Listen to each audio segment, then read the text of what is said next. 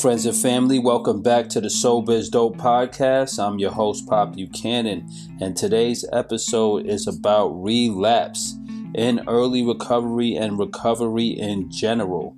We have about four to five episodes that go into detail surrounding the topic of relapse on Sober is Dope, but I want to do a fresh episode with tips and strategies on how to navigate it. And I also want to just really speak to you on a personal level on how important understanding relapse and that aspect of your journey, how important that is, and, and, and, and why it's important to frame it in a very healthy way. Because, in my experience, when someone, when any of us relapse, right, whether it was from drugs, alcohol, anything, whether we relapse from a diet, whether we relapse from a promise we made, a commitment, we break it. It's like you break this promise to yourself. It follow what follows is a, a heavy amount of shame, guilt, embarrassment, and um, just a real yucky, yucky feeling. That's the kind of kind of the words I hear a lot. Yucky, you know, you feel kind of like dirty, and you feel uh, really dark and just like down. And that means that you really value your recovery, and it was very important to you, right? And you're very proud of yourself. And when you're really proud of yourself, and then you know somehow you look at it as a failure you form a sense of disappointment. So it's very important that we just start off by saying you are not a failure if you experience a relapse. You are not a disappointment. There is no need for prolonged shame and guilt, and there's no need to really be embarrassed. There's also not a, there's so, so it's very important not to really how should I say this? Put all of your pain and all of your all of this guilt and shame uh, on your shoulders because of how people may view it. Sometimes our family and friends they they don't understand how to deal with us, people that are addicted and are prone to misuse from substances. They don't know how to deal with us, right? To them, it's how dare you? How can you do this? I'm so disappointed. I'm so frustrated. Now you got to understand your family and friends are the people that love you are your biggest cheerleaders sometimes. Sometimes because we could be in toxic environments, but generally, if it's not family and friends, the people that really love you, you know, those people, it could be one person, it could be a group of people, it could be an organization, it could be a community, whatever it is, you know the people who love you and you know when they want the best from you. We all know as addicts that for me it's like my it was my um it was my whole family, my brothers and sisters. I knew they was extremely proud to see me get myself together. My mother, um, my friends, or you know, my closest friends, my um, my my family, those closest to me. Uh, you know, it was like they was so proud and I saw the disappointment and the hurt on their faces when I relapsed. And that right there is enough for us to focus on because that disappointment trumped or superseded the embarrassment, guilt, and shame I was carrying myself for my relapse. So the last thing I needed was all these people looking at me like I was some failure and I just, you know, did something so horrible because it's, it is an addiction, right? It's hard. It's not easy to stay on track.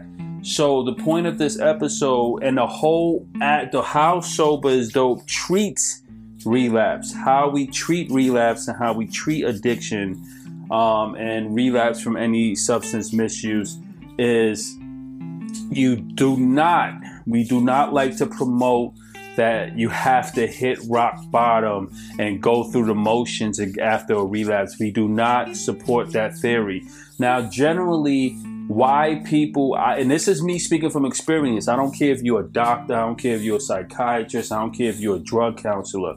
If you are not someone who dealt with addiction, you cannot speak on an expert level about this. You have to actually live this on multiple levels and have to live this in, uh, in, in a very particular way to speak on this. This is not something that don't listen to anyone who's just going to read a textbook for you. Not saying that they don't know what they're saying. They know what they're saying because they're looking at the brain, they're looking at peer review studies, and they're looking at evidence based, meaning that they took large groups of people and it generally falls in these categories. I know what I'm talking about. Part of that binge that I'm going to continue to drink now and it comes from the shame and the guilt and the embarrassment and the disappointment that the family and friends project back onto you. Right? So, and the embarrassment, shame, and guilt that you project onto yourself. So, you're dealing with it from yourself, you're dealing with it from your family. Now, your family will understand if it's not a lot of bullcrap that comes with the relapse. Like, okay, now you relapse and now you're gonna go through all the motions again. You're gonna go on this long binge. You're gonna tear up the town. You're gonna do all of this stuff. If you're truly guilty and remorseful, then you should just say, okay, I relapsed, but now what do I have to do to get back on track? On, at Sober's Dope, I try to encourage every one of you, if you ever unfortunately fall um, into relapse, to get back on the wagon as soon as possible.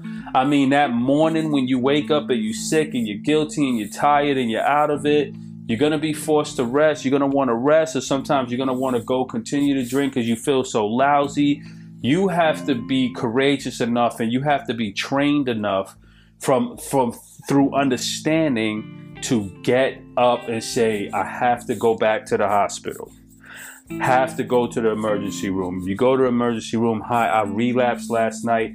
I'm a um, person that deals with alcoholism. I need a detox, right? I don't feel well, right? Go to an AA meeting. Try to get someone to get you into a detox. Try to go back to a rehab.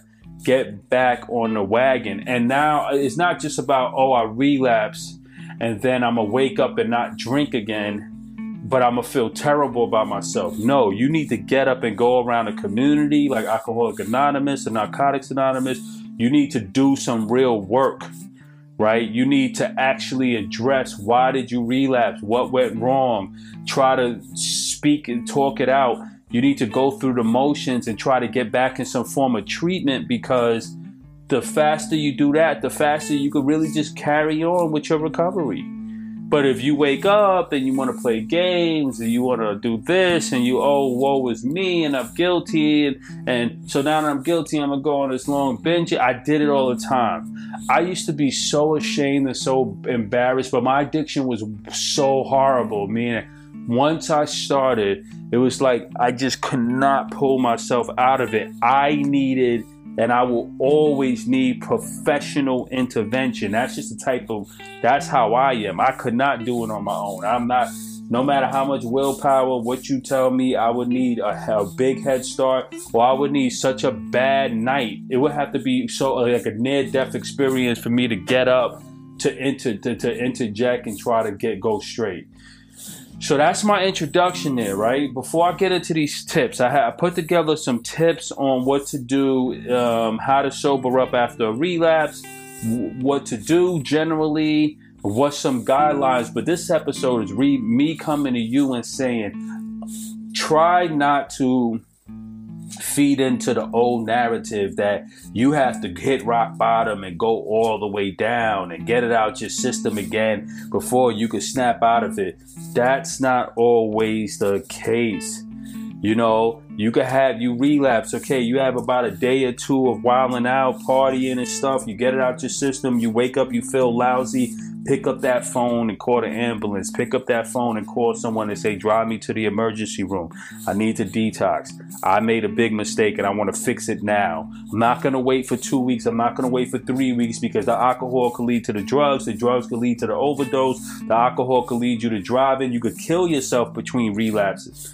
We're not, so another part of what I'm saying is a relapse is so critical because you are coming from a total sober state of mind, your body, your brain, everything is healing and healthy, and then you hit it with this poison and this toxin called alcohol or drugs, and then you just go off the deep end, and then you don't know what could happen. You don't even know you may not make it those next three days. So you want it? we're not just talking about how you're feeling and maybe partying. We're talking about all of the wild shit that happens when we drink and do drugs. And every minute of every day, someone is dying um, due to drugs and alcohol in some way. They're either killing, they're either causing someone else's death, or they're dying, right? Because we do a lot of things wrong when we're under the influence. So we're not just talking about, you know, shame and guilt and embarrassment. We're talking about life and death. So the faster you could get back on the wagon, the better. I don't want to sit here and be into this encouraging people to, oh, because it's a narrative. We're very susceptible to false beliefs and from our environment. We hear enough people say, "Oh, you have to hit rock bottom. You have to do this and that," er, er, er, and then we relapse and we think that we got to go off some deep end. It's a negative programming. Your initial default programming should be like, "Yo, I relapse. Somebody call the doctor. Somebody call the ambulance. I got to go to the hospital. I got to get this. I got to get detox. I feel lousy. I got to check my blood. I want to make sure I'm good. Maybe I need an IV. Somebody help. Like, let's do this now." Um, where's the next AA meeting? Call my sponsor. Um, let me get like you have to automatically get up and just say, yo, let me get to work. All right. I'm not gonna sit here. I'm gonna jump in the shower. I'm gonna I'm gonna start over. I'm gonna be honest with people. I'm gonna tell my community. Also, secrecy. Shame and guilt leads you to be to, to secrecy, so we tend to hide. We lock ourselves in our room. We get under the covers. We go into a binge of shame and guilt and embarrassment and we you know is uh, and we hide and when we hide when that fosters more addiction right doesn't foster doesn't foster resiliency it fosters addiction addiction like you you know more binging I'm hiding now. I'm ashamed. Woe is me. I'm such an F up. Uh, you know, I'm never gonna go. So you tell yourself all these negative things. That's why when we wrote the Sober is Dope book, and this is not just a plug, this is real. Why one of the reasons I wrote the Sober is Dope book. So if someone relapses and they start saying negative things to themselves, they could go to the book and read the prayers and get the affirmations and remember why I started. Remember, like you have a companion now, right? The book is just not about sobriety, it's about what happens when we're in it. It's about addiction first, sobriety second, relapse, and all of that um, comes after that. So, for any stage of your recovery journey, you have some positive influences, right? That's why I do this episode on the podcast because you might need, you might not remember what to do. so, I want to do this episode so you have some information and some strategies on how to navigate a relapse. This is real. Now, the reason why I'm saying this is unfortunately someone's going to relapse every day. Every every day, someone's going to come back into recovery. Every day, someone's going to find their sobriety. But unfortunately, people do relapse. The next thing I want to say here at Sober is Dope, we do not support the concept of a slip. A slip is always a relapse. We do not play with that. There's no difference between I had a beer, so I had a slip, but now I'm back. No, you relapsed. You have to register it as a relapse. You have to go through the necessary protocols to figure out what happened. Why did you relapse? Reach out to your support system and get back on the wagon.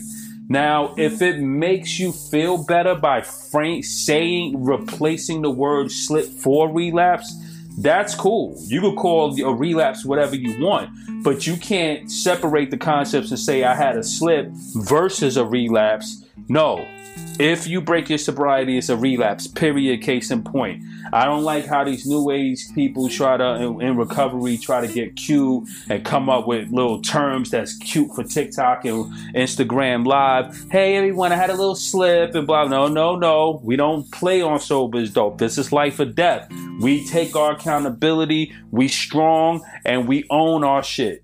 So, if anything, we're gonna keep it tall with ourselves and say, look. Unfortunately, I had a relapse and I'm back. Period. I own it, right? I, I didn't have control of my triggers. I, I didn't take it seriously. I thought I was in control. I thought I was bigger than the addiction. We never gonna beat that addiction. The only thing that beats addiction is sobriety, all right, and abstinence, right? There's no like, there's no world where we think we can handle it. I give you a perfect example, and this is no shout to, this is no um shout to Demi Lovato or the California Sober Tribe. I'm down with California Sober. I understand it. I get it. Everyone in recovery is different. Both sober is dope is flexible. But Demi Lovato even said, "Yo, I can't really mess with the California sober thing because I I got to go back to just being regular sober because for some people there's no you really your body and your the type of addiction the way addiction affects you you really can't play with it. Some other people could deal with recovery uh, modalities where they could deal with lesser evils from their drug of choice and that could help them cope. We're cool with all of that.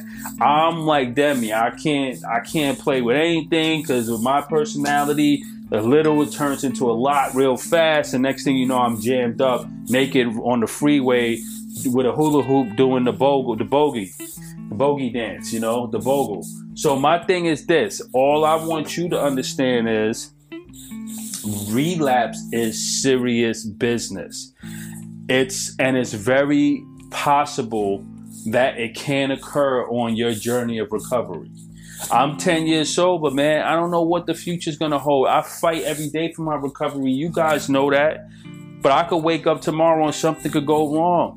I need to have the necessary default programming to get up and get right back on the wagon.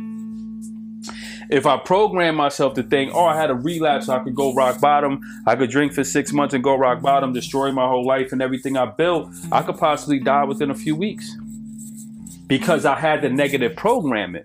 But if my programming, meaning the cues that I, the, everything that I learned from reading, hearing, podcasts, friends, family, support groups, whatever, if it all supports this notion that, oh, hell no, we don't support that. We understand you might relapse, but if you relapse, you know what to do. You know the steps. You got to get back up, go to the hospital, detox, get back on the program, call your sponsor, get it, call, tell your community, be honest, be forthcoming, and, and admit your wrongs, and then try to figure out where did you go wrong. Now, remember, we always talk about the stages of relapse, right? You could people relapse before they relapse, right? You could relapse mentally, you could relapse psychologically. You kind of mentally relapse before you physically relapse. We established that before, right? So even when you see yourself starting to do slippery things, like what do I mean when I say slippery things? Going to going to places that you know is super supports no recovery. Everybody's getting lit, blacked out, drunk and you're up you're in this place like you're normal and you're doing it frequently. It's not like a once in a year thing. You went to a wedding or something. It's like nah every friday night i wound up in this club where everybody's popping bottles. That's slippery behavior. All right? Buying liquor and keeping it in your house is slippery behavior. Oh yeah i just bought this in case i have guests over because you know whatever slippery behavior. You keep doing it make sure it's no alcohol around your house. Um just you know visiting someone who has no regards for your recovery that's consistently drinking in a place where you consistently used or you used to use that's a slippery place and environment. Going around someone who triggers you and angers you like so if you're going around somebody that you're not that you didn't have that you didn't make amends with or if you didn't heal from right? So I, you know i always use the example like an ex ex going around someone that you know you still you're not over them. They you have some bad blood. You know they don't care too much about you so you don't feel valued. And you get around them and they're still using and then you get that you know fuck it i'm gonna have one drink or i'm just gonna take one hit. That's how it starts. That's how it starts putting yourself in places where you know God did not put you uh, intend for you to get up on that day and be there. So you have to be on point. So for me, I live this very quiet, what I call quiet, peaceful lifestyle. You know, I'm going through this phase right now where it's very hard for me to talk to people. I'm not, I don't want to talk on the phone. I'm not too personable. I'm not in a personable mood right now. I go through these phases. It's not depression or anything I think these is my is how I condition myself in my recovery is when I have too much on my plate, I have to slow down in other aspects. So, I, so if I feel like I'm being overwhelmed by the world, I tend to pull back on certain things and listen to my body. My body right now is saying, and my spirit is like, you just need to be a little bit quieter right now. For the next two months, I want you to focus on the few things that's important that you really need to do, like the podcast and my family and the health of my family. I just got, you know, you guys heard hear me say I'm in the hospital. Focusing on that, right? Focusing on just trying to get a little bit more rest and focusing on taking it a little bit easy. Maybe you need to pause the music for a bit, or maybe you need to pick up this or pick up that. You Maybe you need to put this down. Maybe you need to not talk to this person as much. It's a it's just a reevaluating what I need in this season and we are changing seasons. We're coming from the the um, the winter to the spring, the and then the spring and going into summer. So my thing is now, as the seasons change, we have to change and be mindful of that, right? Sometimes we're not mindful of the ebb and flows of our life. So we go steam, we steaming on a hundred, we're running on a hundred, and what tends to happen is we get burnt out and psychologically relapse or spiritually or mentally relapse somewhere, and we don't know why or how. It usually starts with you being overwhelmed. You're doing too much, especially in early recovery. Now, listen to my early recovery crew you all have to admit, understand I have 10 years and I'm still in early recovery too. But what I'm talking about is early recoveries like, you know, one day to like your first year or your second year, you know, specifically those first 90 days or those first six months of that first year. Early recovery, still learning. First three years, you're still a baby. You know, me, I still feel like a baby too. I'm learning every day, right? But I have to speak to you guys in a specific way. You're going to be very empowered with your recovery. You're going to want to do a podcast. You might want to start blogging. You might want to get on the internet. You might want to start doing reels and lives. And you might want to start talking about your recovery. And you might want to start see, you know, you see like someone like me doing it. I've been doing it for 10 years. Hey, I want to do what Pop's doing. And I may want to do what this person's doing. That's fine make sure you have enough emotional space and enough um, mental bandwidth to handle those activities because they can burn out. And you don't want your identity to get totally tied up into recovery because you start kind of living through recovery through a public eye is the expectations of what they need to see, not what you need to do for yourself, if that makes any sense. So, what I'm saying is protect yourself. Wait till you're ready. And I'm, I'm to tell you guys how I did this. Sober is Dope, the podcast has only been around for five years. This April, actually, hey, it's April. We just, we, hey, this is, we started Sober is Dope April of 2019. So um, it's been, it's our five year anniversary, everyone. Look at that. So um, I'm really excited about that. We didn't even celebrate. So this whole April is our five year anniversary. We did. That's amazing. I just caught that. I've been so busy. I didn't even celebrate. Usually we celebrate sober's dope as four years or whatever. Five years. So that means for the first five years of my recovery, I did nothing. I didn't speak about it. I posted my one year anniversary, two year anniversary, three year, four year, five year. I didn't do any podcasting. I didn't do any reels. I didn't post too much about it. I just was a normal guy. I would go to work, go to AA, make sure I follow up with my sponsors and my rehab and whatever I had to do. Uh, follow my steps, take my medication, get in shape. Living, I lived it for five years. I studied for five years. I was quiet for five years. I prioritized my recovery for five years. And when I felt strong enough in my recovery, I said, now I could share my story because now I want I put some work in. You know how many people I've seen? I'm three weeks sober by my book. I'm three weeks sober. Um, check out my podcast, and then they they relapse, and, and then the following month because you can't replace that for the actual work. You can't replace that for treatment. You can't replace that for the steps. You can't replace that for the group. So do the work in early recovery. Forget about the the likes and all of that is overrated. Trust me, it's overrated. I mean, I don't even do it for any of that. I do it because I want to be present for you guys on all different platforms. But if if you've been with the Sober Dope community as long as I have been doing it, you guys know I take breaks.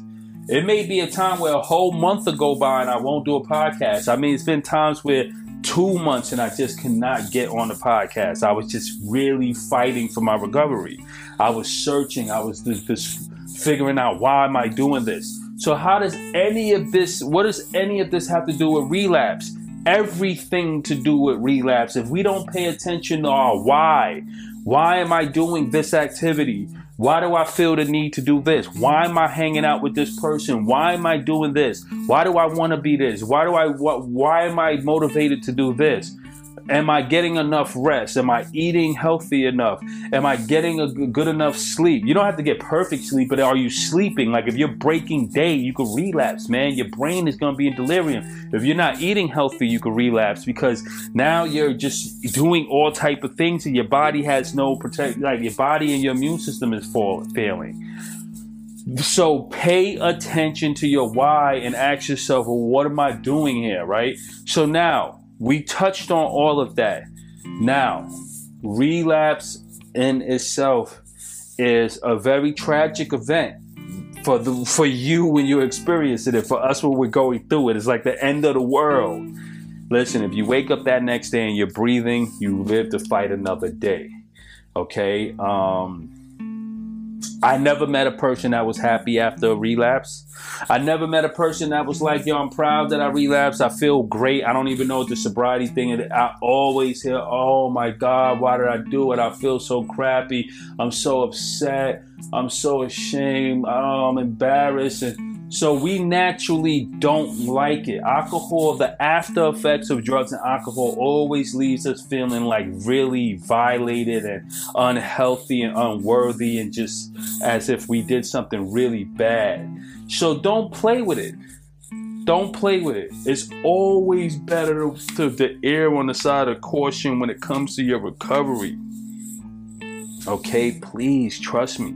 It's always better. So when you're tempted, um, I want you to really take a deep breath and say, you know what? I know I'm going to regret this tomorrow. There's no question about it. So let me just stay safe today and go home and get some sleep, right? We talked about fear of missing out. One of the biggest reasons people relapse.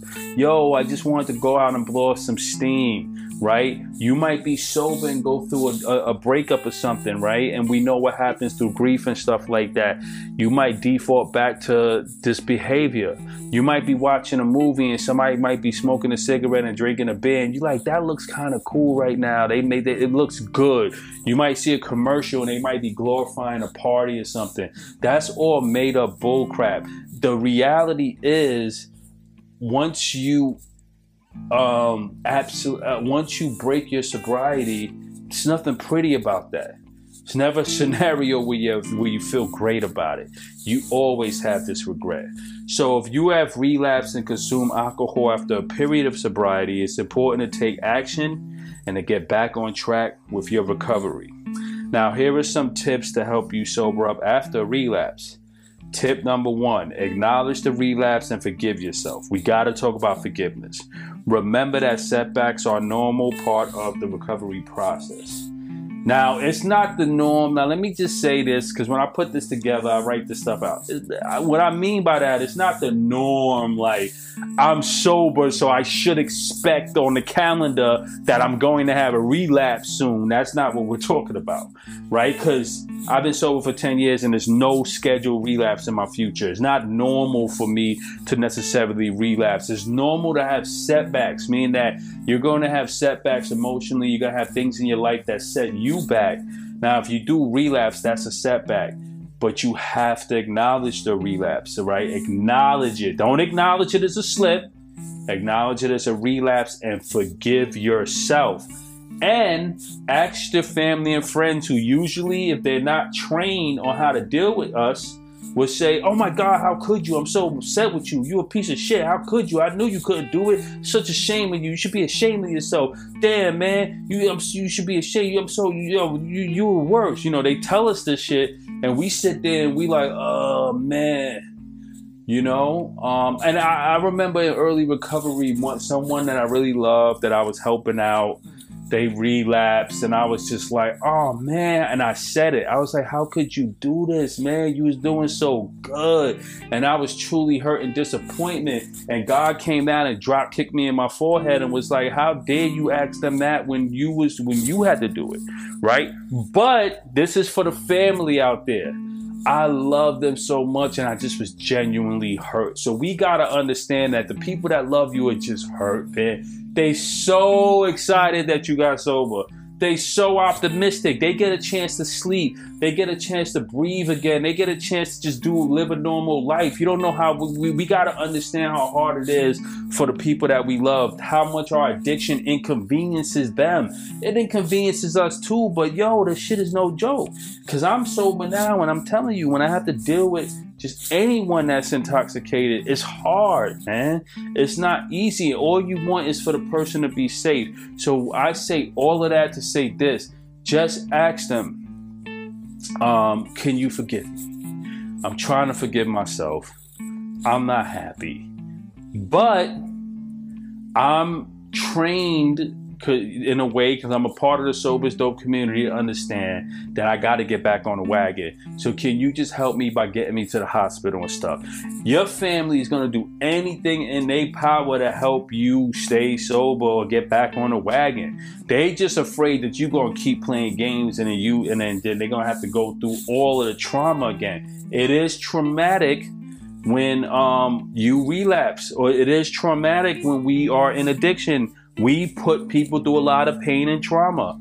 I know people that's in therapy from their family members who were addicts or dealing with substance misuse. It's not easy. So we can't sit here and point fingers that people don't love us, they don't understand us. Take accountability. That's why we talk that's why we talk about accountability, taking ownership, like owning your addiction, owning your recovery, you know, stepping up. All right, tip number two seek support from your therapist, support group, or trusted loved ones. They can offer non judgmental support and guidance. Now, sometimes your loved ones is not, or depending, you might have, let's just say you have two aunts. One aunt might be like, "Oh, I knew she wasn't gonna stay sober. He wasn't ever, or they was never gonna stay sober. Whatever." The other aunt's like, "Baby, don't worry about it. I understand. I'm so proud of you. Whatever you need." So you might have people that's supportive, people that's not supportive, people that's hurt, but people that's mature enough to be like, "I'm here and non-judgmental." But a support group or your therapist or like a group like Alcoholic Anonymous or something, they're non-judgmental. They we have to be non-judgmental.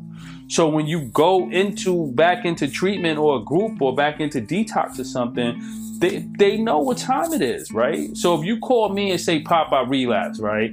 Uh, you know, I get uh, every week, I get one person on Instagram or TikTok or in an email somewhere saying, Hey, Pop, I relapse. And and I always talk, right? Because I'm like, I know how it feels. This sucks, right? And I don't want you feeling bad.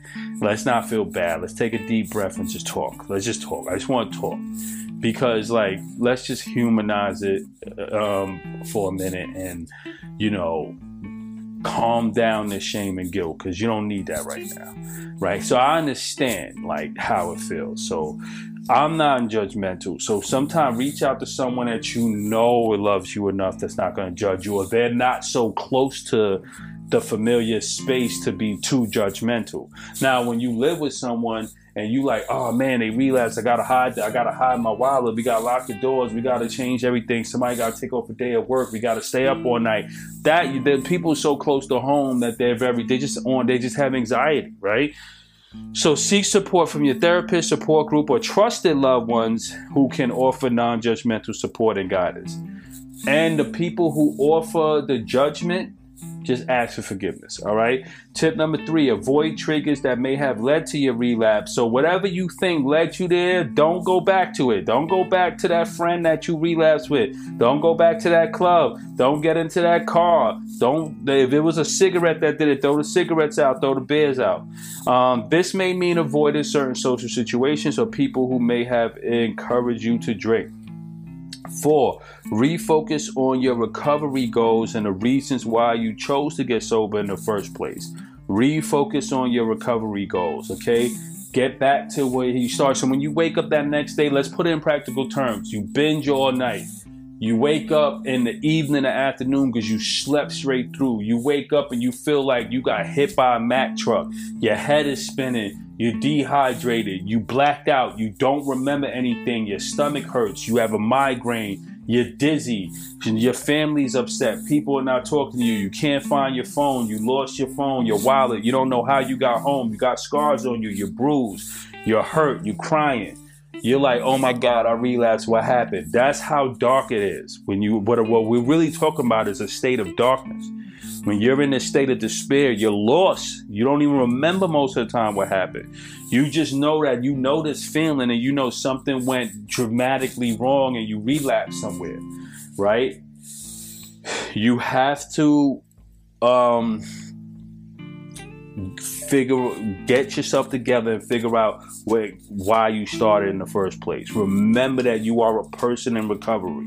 So you know the guilt's going to come in you know the confusion is going to come in. You're going to be at the mercy of the people around you. Hey what happened? Um, did i drink last night? We usually ask questions because we're not sure. You know um, you're going to try to fill the room out. You're going to come out and you're going to look at people and say hi everybody. Um, um, anybody can tell me what happened? Like, is y'all mad at me? Did I do anything bad? And you're gonna have to be willing to take the the you know the feelings of the people around you. But at the same time, you have to say, okay, okay, okay, okay. I wake up I remember I'm, I'm a person in recovery. Even though I relapse, I'm a person in recovery. I can get through this. I can get through this. I don't have to feel the game, the, the shame and guilt and embarrassment. I don't have to be ashamed of myself. I just have to pray. I know God, God, God got me. Uh, you know, uh, at least I'm alive, right? And I and and, if, and I know I could go to the hospital. I know I could get help. I'm gonna get back on a wagon.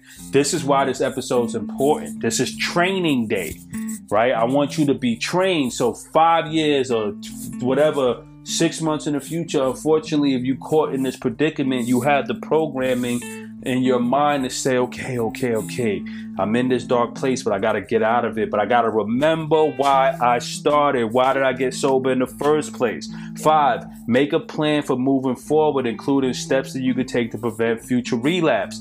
Hey, you might have to block that friend that you relapsed with. You may have to block that place you went to. You may have to just say, I'm not, I'm not going to these, I'm not hanging with these people no more because I knew it was a bad situation. I went into a slippery environment. I relapsed. It might be that ex. You might have to block that ex. Whatever it is, whatever got you there. It may be that you lost a job. It may be that you, you, you your finances is messed up. It may be that someone that you love just doesn't want to love you back. It may be just ashamed of yourself. It may you may not feel accomplished in your life. You may wake up one day and say, "Yo, I just don't feel like I, I am not. I, I didn't do anything with my life. Like I'm I'm I'm going through this midlife crisis, and I work at you know I make minimum wage, which is nothing wrong with that by the way. But I make minimum wage, and my friends are driving Ferraris, and they're on Instagram traveling the world. I don't feel worthy.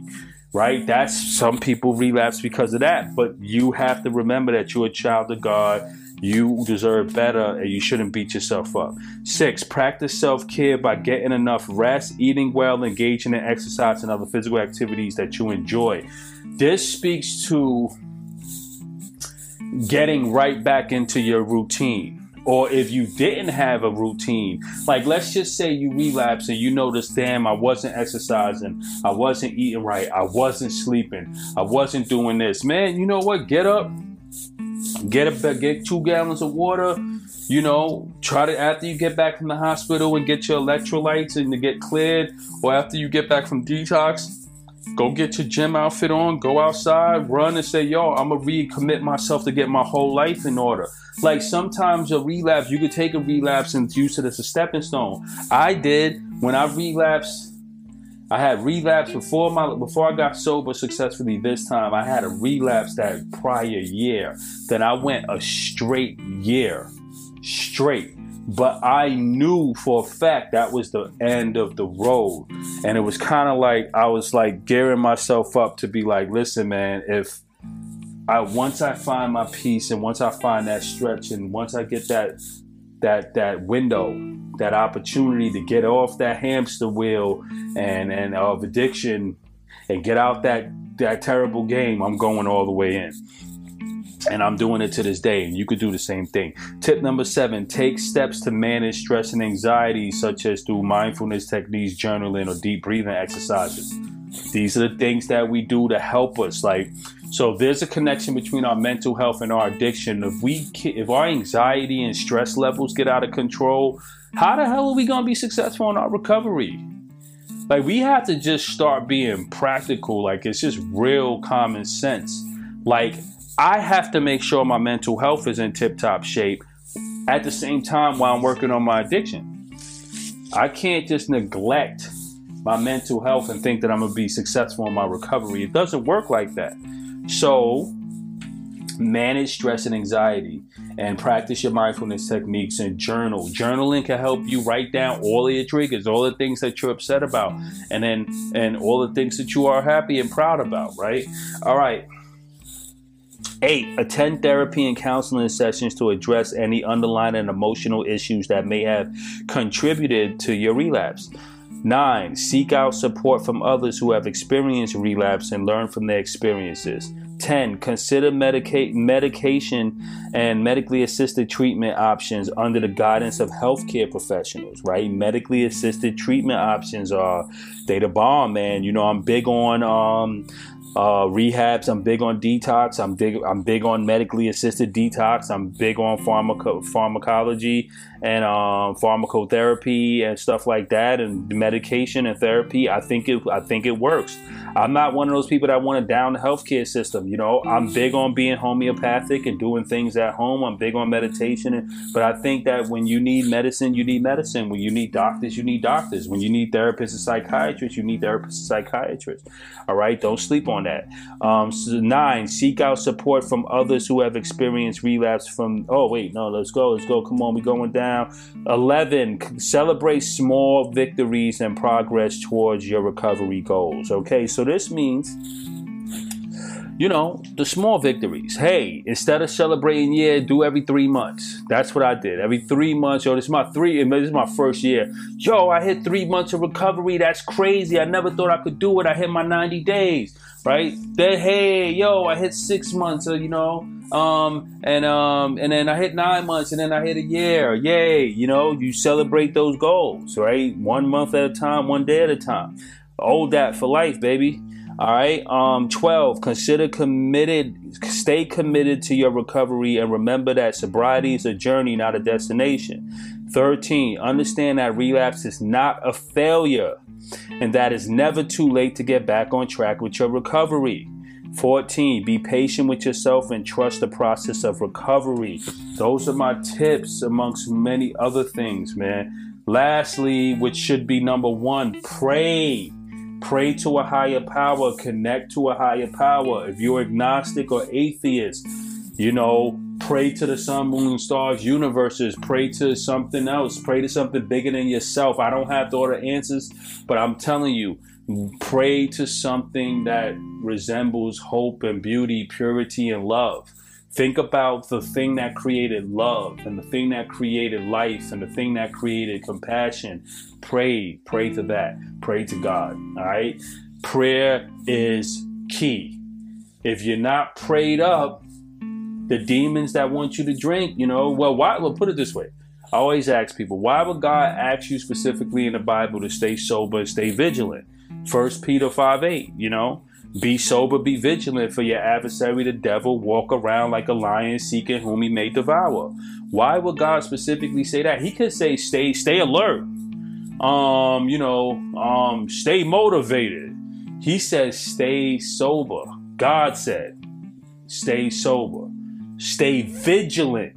Vigilance is how you beat relapse.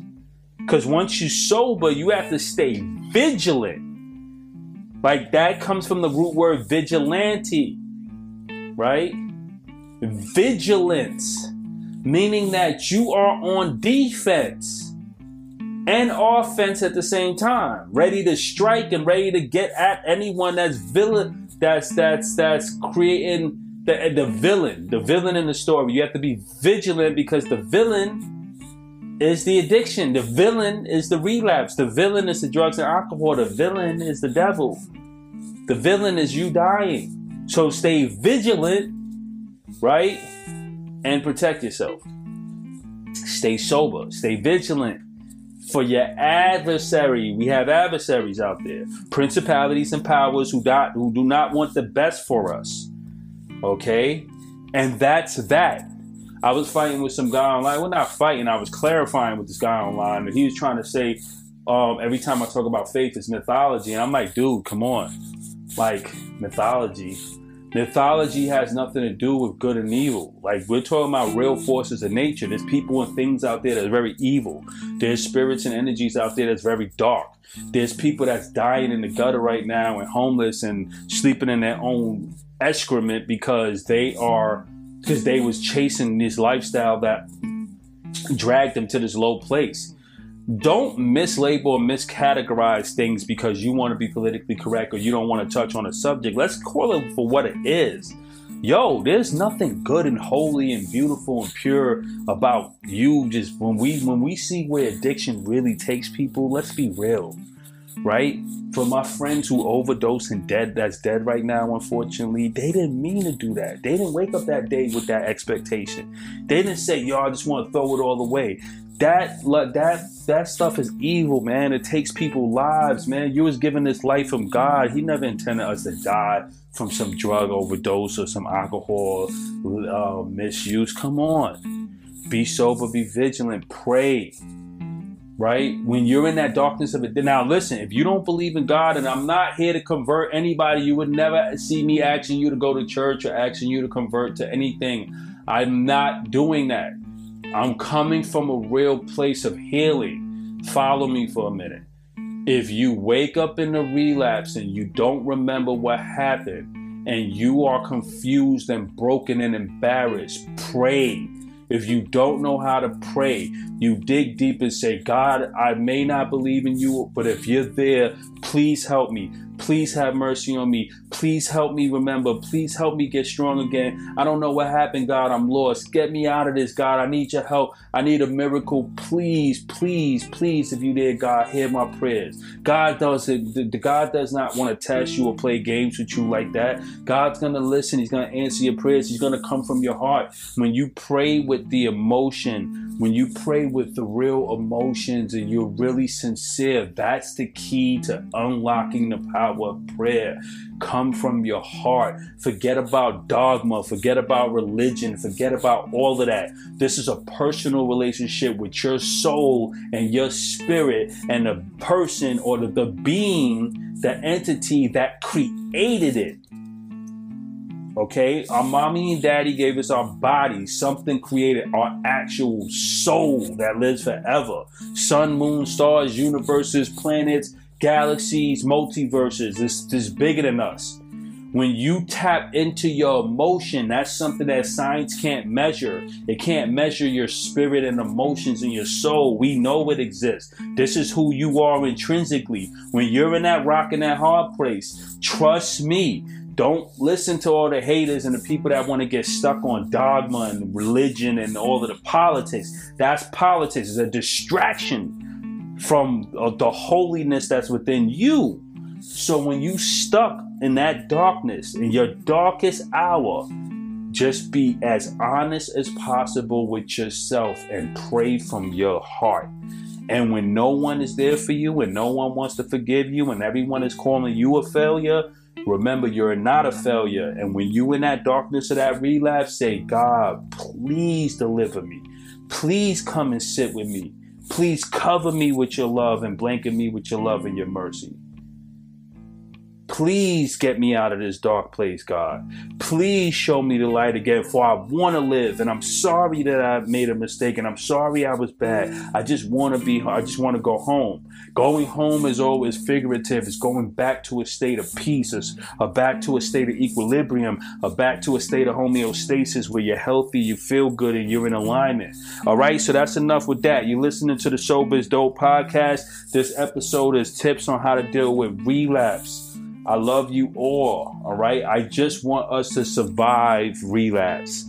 I don't want us to survive the guilt, the pain, and the trauma. All right. Share this episode with everybody. Don't forget to go on Apple and leave us a, a, a review. Don't forget to leave a positive review for the Sober is Dope book if you're a person that did purchase it.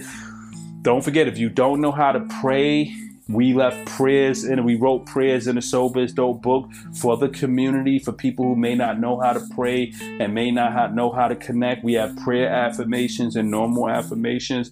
Um, the Sober is Dope book is there as a spiritual companion for you and a mindset companion for you on your journey. Thank you for everyone who supported. Thank you for everyone out there who trusts me and who who shares with me every day. Um, every day I wake up to either a beautiful message of recovery, sometimes a sad message of relapse, but we, we wind up being hopeful, right? Uh, and we get through the darkness together. And when we fall short, we can always reach up to God and say, May God help us where we fall short and can't help ourselves. I love you all. God is good. Remember, relapse is not a failure. You're not a failure. You're not a disappointment. And the best way to release shame and guilt is by sharing it, by by, by sharing your um that secret with somebody, confessing it. Hey, I relapse and I feel horrible. Can you help me? Will you sit with me? Will you pray with me? Will you help me? Right? That's how the shame goes away when you share it with someone where that guilt goes away. If you want to learn more about shame and guilt, look up a, a, a author by the name of Brene Brown. Okay, and we have some um, there's some really good work she talks about surrounding shame and guilt. For example, she says, you know, I made a mistake. I am a mistake, right? So guilt would be a, hey, I made a mistake. Shame is, I am a mistake. So that's how she framed it. And you see how big that framework is. When you read, so when you go from guilt to shame, you start saying, I am a failure instead of that I did something that was could be perceived as a failure, but I'm not a failure, right? I, am more than that. I'm just not just one thing, right? I am not a mistake, right? And the way you get rid of that is by confessing it to somebody and speaking to somebody and saying, Hey, I'm struggling because I did this bad thing. I'm holding this bad secret and I'm ashamed of it, but I want to do better. Anyway, that's my five minutes. I love you all. You're listening to the Sober is Dope podcast. I'm your host, Pop Buchanan. I am 10 years sober from alcoholism. I'm a proud recovering person who are who is surviving alcohol misuse. I kick alcoholism in this you know what, and I'm thriving every day. And I have no intention on relapsing anytime soon by the grace of God. I love you all. Keep fighting, stay strong, stay connected, and like our boy David Goggins loved to say, stay hard. Catch you on the other side. Peace and love.